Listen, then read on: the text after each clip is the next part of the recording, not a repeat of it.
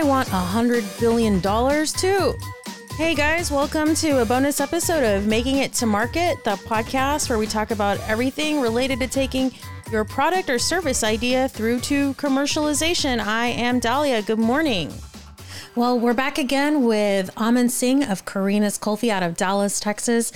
You know, in episode 19, we kind of went through his case study of how he started his business, what he learned, whole process of coming into the country as immigrants and starting something from scratch and now has like national distribution. It's insane. I was so excited that he came on the show to share his story. There were a couple conversations we had about brokers and choosing in house versus outside manufacturing. So I wanted to pull those conversations out to be its own bonus episode. So today's conversation is a continuation of what we talked about as far as how to choose a broker, what to consider when selecting a broker, or even if you need one. So check it out. Welcome back, Aman. Hey, thanks for having me, Dahlia tell us a little bit about your broker experience. So, like, what did you decide to go with a broker just to help free up your time in making those trips, or?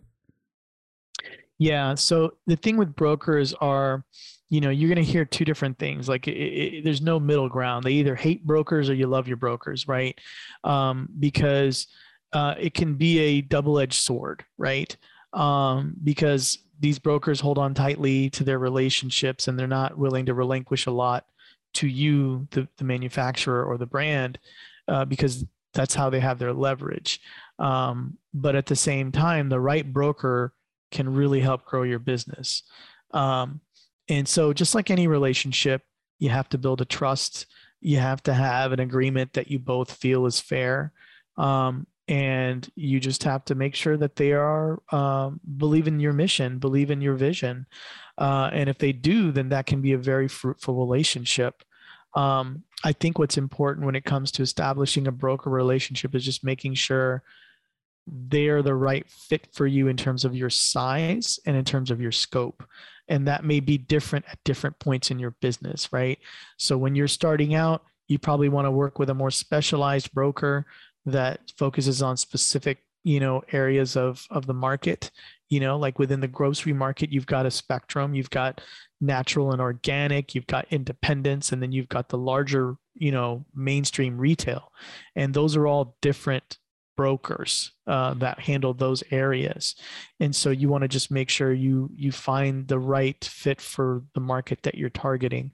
Um, and that was kind of a hard lesson for us because it went through a lot of different types of broker relationship. But with Costco, we got lucky because these guys were former Costco employees that started their own brokerage. And then they knew and understood that market intimately um, because they were people that saw for dozens of years what sold and what was working on in those locations in those stores regionally and you know um, and also globally. And so they when they started their brokerage they knew what would work and what wouldn't work in costco.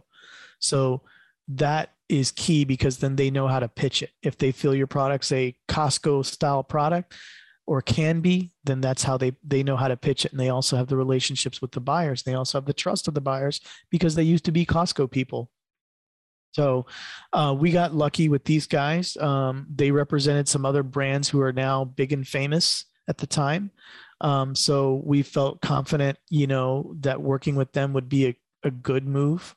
Um, and it, it has been. So to this day, we still work with these folks and they've awesome. changed the business name a couple of times. I think the original brokerage firm got bought out by a larger entity and then a couple of the people that worked there split off and then started their own brokerage doing the same thing, you know, mm-hmm. pitching products to Costco. And so we joined with those folks and they've continued to, you know, keep um, keep us relevant in in the club channel. So, like your advice for selecting brokers, that's pretty pretty good because that, that these people can make or break you. I mean, they mm-hmm. really can waste your time and waste your resources. Like if somebody is considering working with a broker, like what are some like top, you know, three questions or something that you know are critical to be asking or and vetting well, us vetting a broker? Yeah, sure. So I think with vetting a broker, number one, especially if you're a startup and you're young, you, you want to work on a commission only basis. Uh, and, and a broker that's, you know, good at what they do, they should be okay with that because the the philosophy in my mind is you make money when I make money, mm-hmm. right? So if if you know I'm not I don't want to I don't want to be dishing out all this money on retainers mm-hmm. and then there's no promise at the end of the day, right?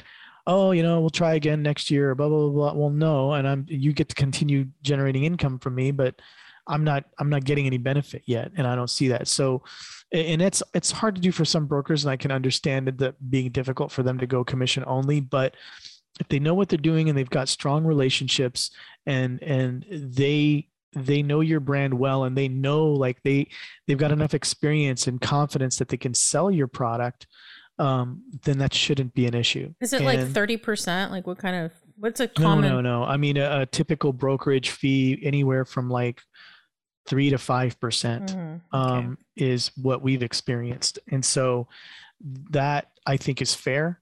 Um, and and depending on like volume of business it, it can be that three to five range varies right? So um, i guess the larger the larger the revenue sometimes you can negotiate a lower commission rate. And if it's a smaller revenue you can they go for the higher end of the 5% so those are some things that you have to just negotiate when you establish the first contact and start talking. But just make sure you have a very you know make sure that the the term sheet that you guys sign is is is beneficial to both of you. It's not one sided. Um, you know, in terms of like, you know, terminating the the relationship, make sure it's a reasonable amount of time, you know, make sure there's the proper um, kind of communication methods in place in terms of those uh, of mo- uh, maintaining and terminating a relationship. So you just got to look at all of that stuff, and then your broker should just go to bat for you. Like mm-hmm. they need to they need to believe in the product like you believe in it and be able to pitch it and sell it you know uh, for a lot of um, brands like you know you don't have experience in this realm they they need to have the experience of how to talk grocery speak and mm-hmm. retail speak mm-hmm. you know like in terms of promotions and and um, marketing and and like you know turns and weekly turns and all this stuff and they also a good broker is going to do all the legwork for you in terms of the sales analysis and sales data a good mm. broker is is worth their weight in gold when they do all of that legwork for you too. They should be tracking sales. They should be tracking weekly movements if they can. They should be analyzing these sales for you and letting you know where you know where we need to improve our sales or where we need to do or like giving you feedback. So you know and and, and there are brokers out there that do that. Um, and those are the ones you want to make sure you have strong good relationships with because they they'll help you build and grow your business. Uh, there are a lot out there that are just they just do the bare minimum and they collect their checks, their retainers, and they don't really get you anywhere. And so they get money out of you for six months and then you move on, right?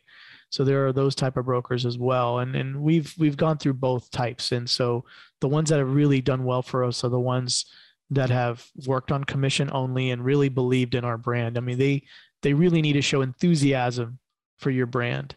Uh, you know not to, oh yeah i can sell this and this and uh, this will work with this and that you want them to be excited about it like you are you know as entrepreneurs and as founders we're, we're excited about our product we we legitimately care about it like it's our own you know mm-hmm. living thing right like a baby mm-hmm. and and they need to feel that same way about it you know otherwise it's not it's not gonna it's not gonna ultimately work so if you if you're making a decision to use a broker, is it really just to get into the big box stores? Like who would pay, why would you select a broker? Like what did other than the advantages you just listed, once you have that relationship, but when do you know it's the right time to seek one out? That depends on the entrepreneur. You know, if if there's an entrepreneur that is more inclined for a um um the sales side of things, then you probably may not need a broker.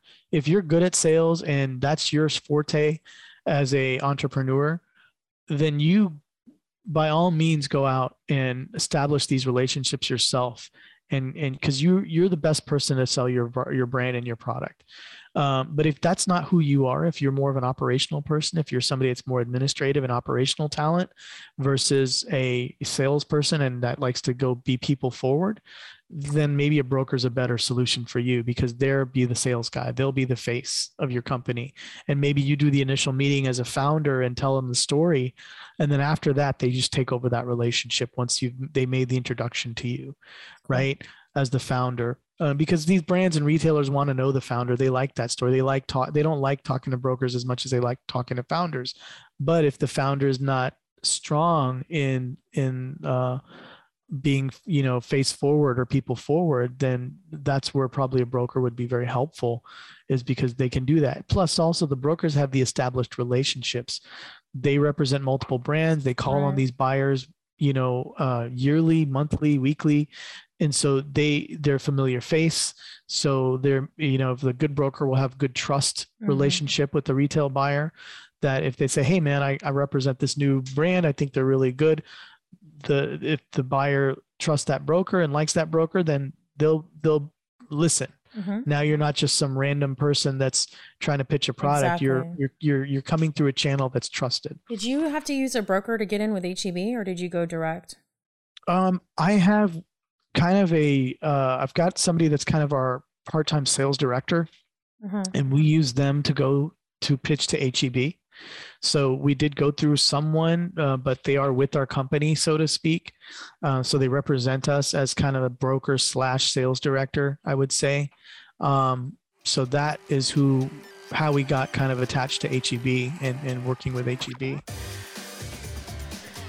To learn more about Aman Singh and his business, check him out on Instagram, Facebook, LinkedIn, and their website, kaurinas.com. Hope you liked today's bonus. Hey, check out episode number 21, where we talk with Aman again about his advice on whether to do in house manufacturing or outsource.